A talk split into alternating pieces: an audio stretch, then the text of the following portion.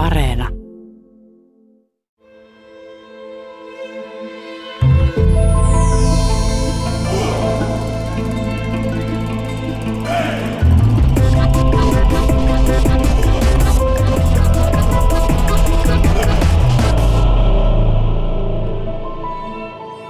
Kirill, löysin sinut Venäjän aikanimisestä lehdestä, erään tunnetun ystävyysseuran lehdestä.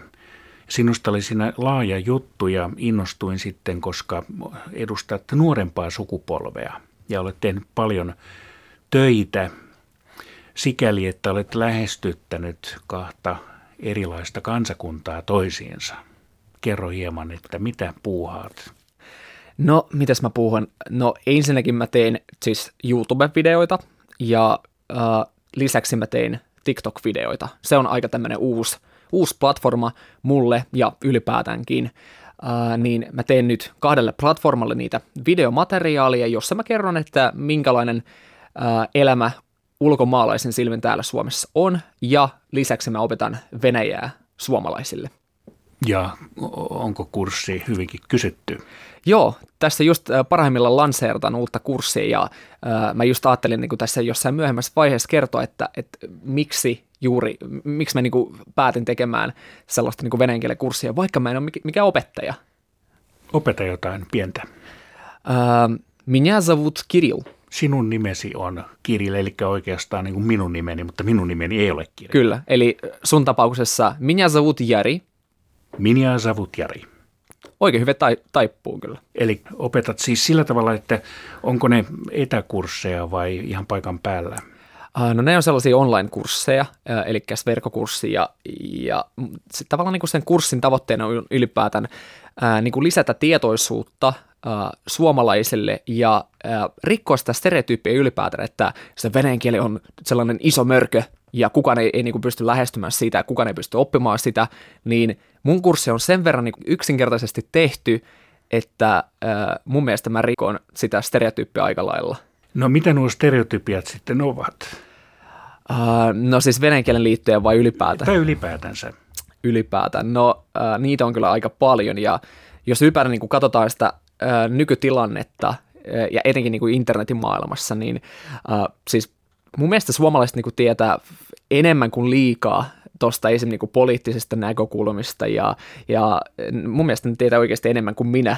Ja sitten tiedätkö, päivittäin tulee sellaisia uutisia Venäjästä, presidentistä ja jostain onnittomuuksista, suhteiden vaikenemisesta, ihan mistä tahansa, mutta mun mielestä just nämä stereotyypit, stereotyypit niin osittain ne tulee sitä kautta, että suomalaiset ei kauheasti tiedä, että minkälaiset venäläiset ihmisinä oikein ovat. Ja no jos mä, jos mä kattelisin, että, että minkälainen Venäjä on pelkästään uutisten perusteella, jos mä olisin vaikka suomalainen, kattelisin, okei, okay, katsotaan vähän uutisia, jos, jos multa joku kysyy, että hei Kirill, tiedätkö, minkälainen Venäjä oikein on, niin varmasti tulisi aika paljon erilaisia stereotyyppejä, koska siellä on vaan niinku se, se yksi näkökulma. Mutta koska mä oon Venäjältä päin kotosin, on asunut siellä yli 16 vuotta, niin mä tiedän tasan tarkkaan, että minkälaisia ihmiset, ihmiset siellä ovat. Ja mun mielestä he ovat vilpittömiä, he ovat avoimia ja ystävällisiä. Ja sitä suomalaiset eivät keskimäärin tiedä.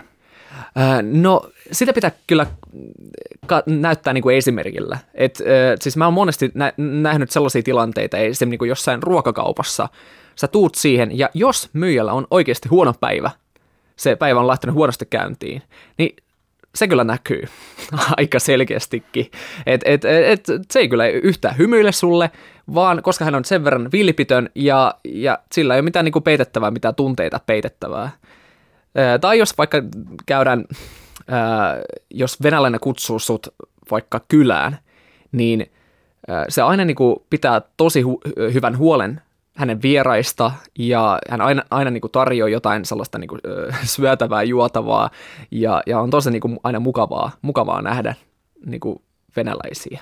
Ja lahja pitää aina viedä. Joo, lahja, että et se aina on joku sellainen makeis, makeislahja, että se voi olla kakku, se voi olla joku pulla, ää, se, se pitää olla niin kuin jotain. jos sä et tuo mitään, niin luultavasti sä et ole venäläinen. No entä sitten, niin voiko vieraisille mennä ihan tuosta noin vaan, että ihan spontaanisti? se itse asiassa pitää paikkansa yllättävän.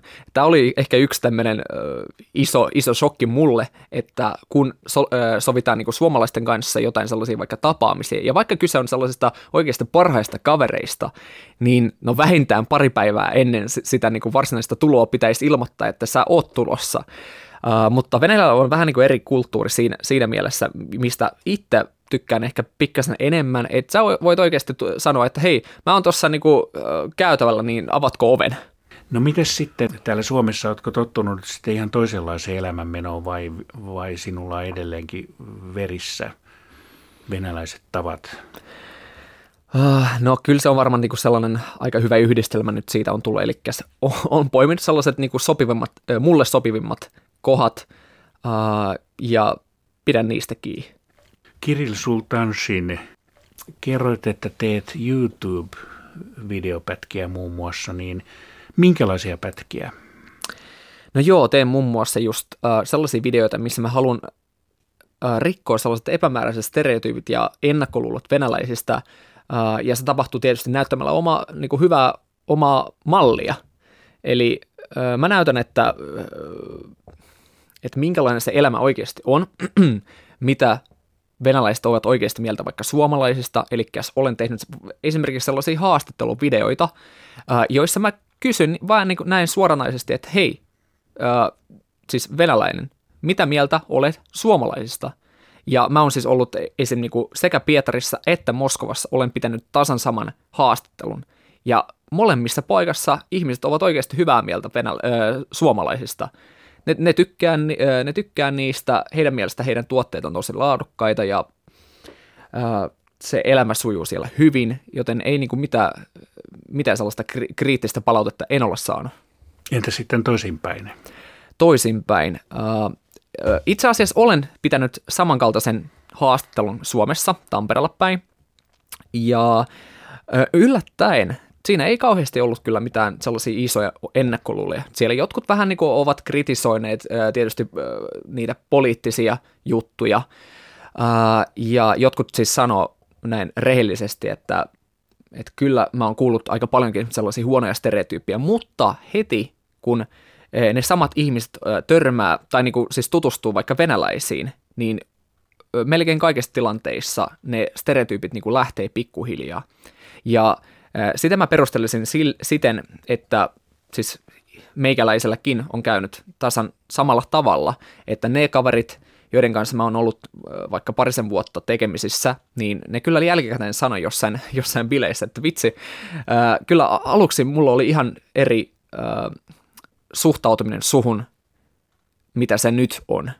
Ja jälleen kerran ehkä osittain sen takia, koska Mä oon rikkonut joitakin tiettyjä stereotyyppejä, jotka heillä on ollut.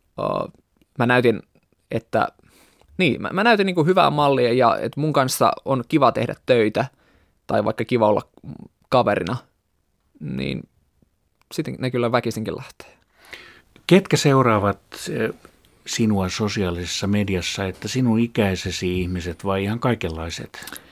No siis nuoriso on kyllä meidän tulevaisuus, eli tietysti mä haluan kohdistaa niitä mun videoita nuorisolle, ja se TikTok ja YouTube-platforma ovat kyllä mainio tapa ää, kohdentaa si- siihen niin oikeaan ko- kohdeyleisöön, ja en tiedä, siis mä oon saanut monesti sellaisia kommentteja, että, että hei, mä haluan tietää enemmän Venäjästä, niin voit sä vähän niin kuin kertoa siitä, että minkälainen se oikeasti on.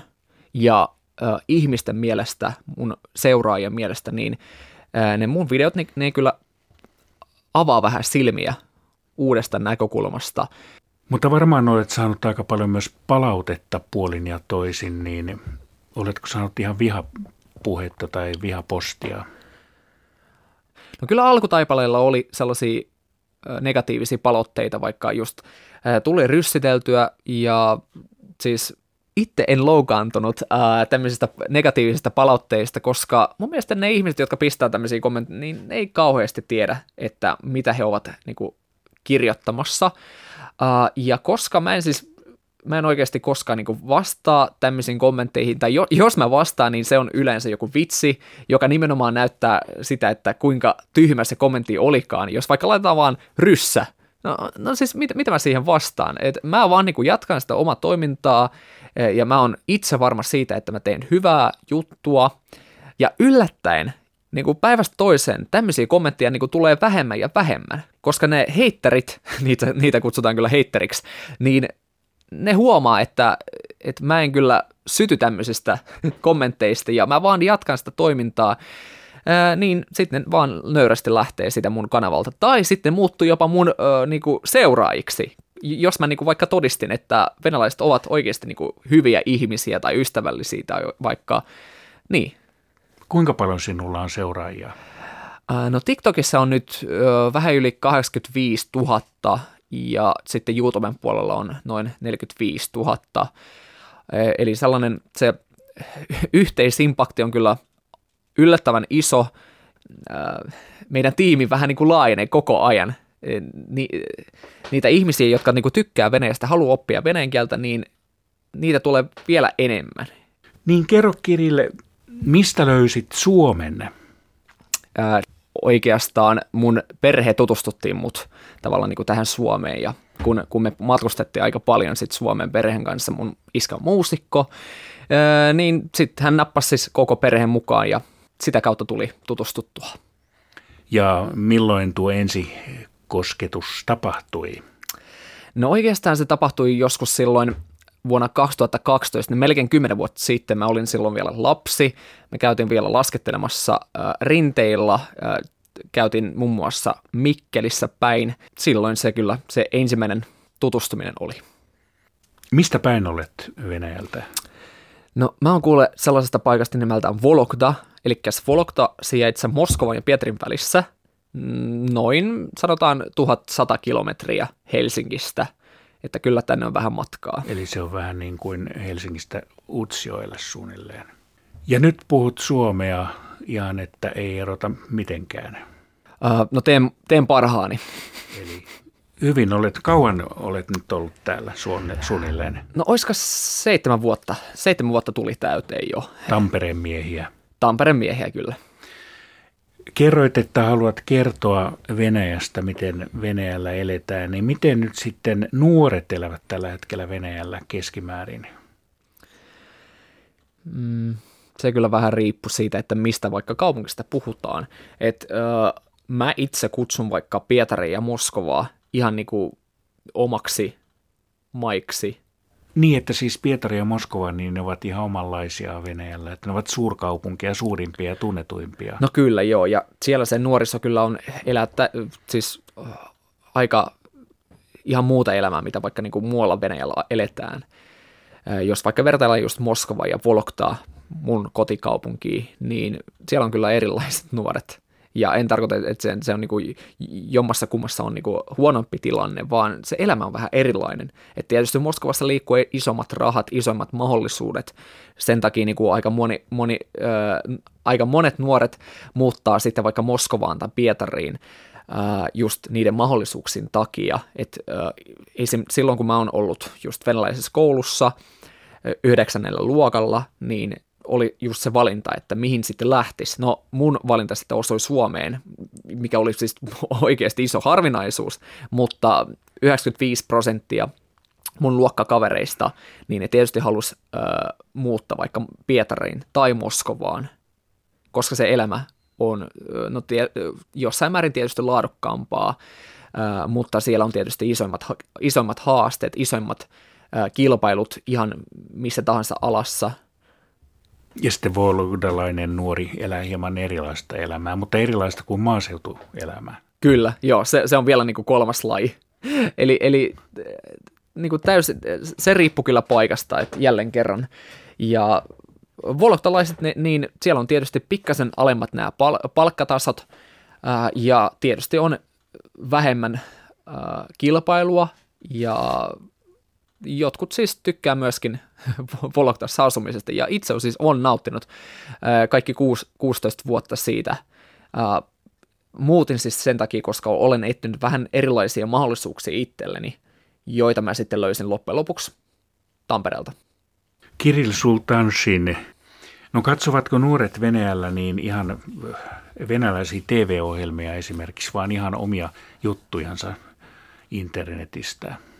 Joo, nyt on kyllä se trendi on pikkuhiljaa menossa siihen suuntaan, että, että nuoret ei kyllä kauheasti kat- kattele enää TVtä ja sen takia se TVkin niin siirtyi pikkuhiljaa YouTubeen ja sitä trendiä voisi jopa perustella siitä näkökulmasta, että YouTube-videot, niin ne pitenee päivästä toiseen. Eli se tarkoittaa sitä, että joskus 10 vuotta sitten vaikka 10 minuutin video, se oli siis tosi pitkä video.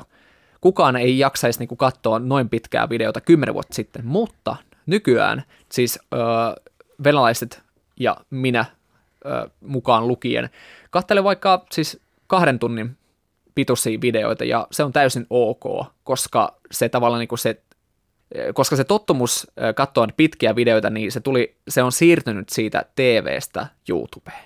Eli nuoret elävät yhä enemmän ja enemmän riippumattomammin myös Venäjällä seuraavat ihan omia lähteitään netistä, että eivät enää ole sillä tavalla valtion ohjelmien varassa pelkästään. Kyllä, ne, ne tykkää niinku just vapaudesta ja ö, vapaudesta niinku valita sitä, mitä ne haluaa katsoa. Ja sitten mun mielestä Z-sukupolvi, äh, eli just se nuoriso, niin se, katso, se katsoo nyt yllättävän lyhyitä videoita, ja tähän just liittyy se TikTokki. Siellä on se niin kuin, maksimissaan voi katsoa kolme minuutin pituisia videoita, ja, ja sen niin kuin videoiden vaihtuvuus on ihan niin kuin äärimmäisen nopea. Mitä Kirill Sultanshin venäläiset eivät tiedä Suomesta? No, jos jälleen kerran puhutaan siis venäläisistä ihmisinä, eikä pelkästään Venäjästä valtiona, niin venäläisistä mun mielestä suomalaiset ei kauheasti tiedä mitään. Et, se on sen verran niin kuin suljettu maailma, että et, sitä pitää oikeasti niin käydä katsomassa, käydä niin matkustamassa Venäjälle, että sä, sulla olisi jonkinnäköistä niin ymmärrystä, että minkälaiset venäläiset oikeasti ovat. Mun mielestä suomalaisilla venäläisten kohtaan ei ole kauheasti niin kuin mitään ennakkoluuloja, mutta ei ole kauheasti tietoakaan. Eli esimerkiksi jos vaikka niin kuin, ö, otetaan joku tämmöinen sauvakävelykeissi, Siis suomalaisille se on niin oikeasti niin kuin tämmöinen ihan normaali juttu, ei mitään niin kuin sen erikoisempaa, mutta siinä kohtaa, kun ää, mä oon ajatellut just ää, Suomeen muuttamista, ja mä siis kerron innostuneena mun venäläisille kavereille, että hei, hei, tietääkö mitä, mä haluan muuttaa oikeasti Suomeen. Ja ainoa asia, mitä ne tiesi, on se, että Suomen pääkaupunki on Helsinki, A, ja B, on se, että suomalaiset ää, käyttää siis sauvoja ilman suksia. Eli ne ajatteli, että, että siis tämä sauvakävely on vaan sellaista hiihtämistä. Ja, ja ne, ne kyselee, että hei, no ne on, ne on vähän kyllä erikoisia tyyppejä siellä, ne suomalaiset. Että et, siis, oot sä nähnyt se sauvakävely? Se on ihan niinku outo juttu. Niin jopa tämmöiset. Tai vaikka ö, ilmainen koulutus. Ja periaatteessa mun tarinani alkoi siitä, että mä sain sen tiedon, että täällä on ilmainen koulutus niille, jotka tietysti puhuu suomea. Öö, no se oli kyllä hieno juttu ja se oli aika iso kyllä öö, asia meidän perheelle, koska no meillä ei ollut kyllä kauheasti varaa just maksulliselle koulutukselle, ja Venäjällä on, on kyllä aika monessa paikassa sellainen just maksullinen koulutus, niin sen takia, niin kuin osittain sen takia mä halusin muuttaa Suomeen, että mä halusin saada hyvää koulutusta suomen kielellä. Öö, ja, tai sitten vaikka Burana on yleispätevä lääke kaikkeen, tai vaikka Nokia on kaupunki, eikä pelkästään se öö, puhelinvalmistaja. Niin kuin tämmöisiä aika paljon sellaisia hauskoja faktoja, öö, mitä venäläiset ei kauheasti tiedä Suomesta.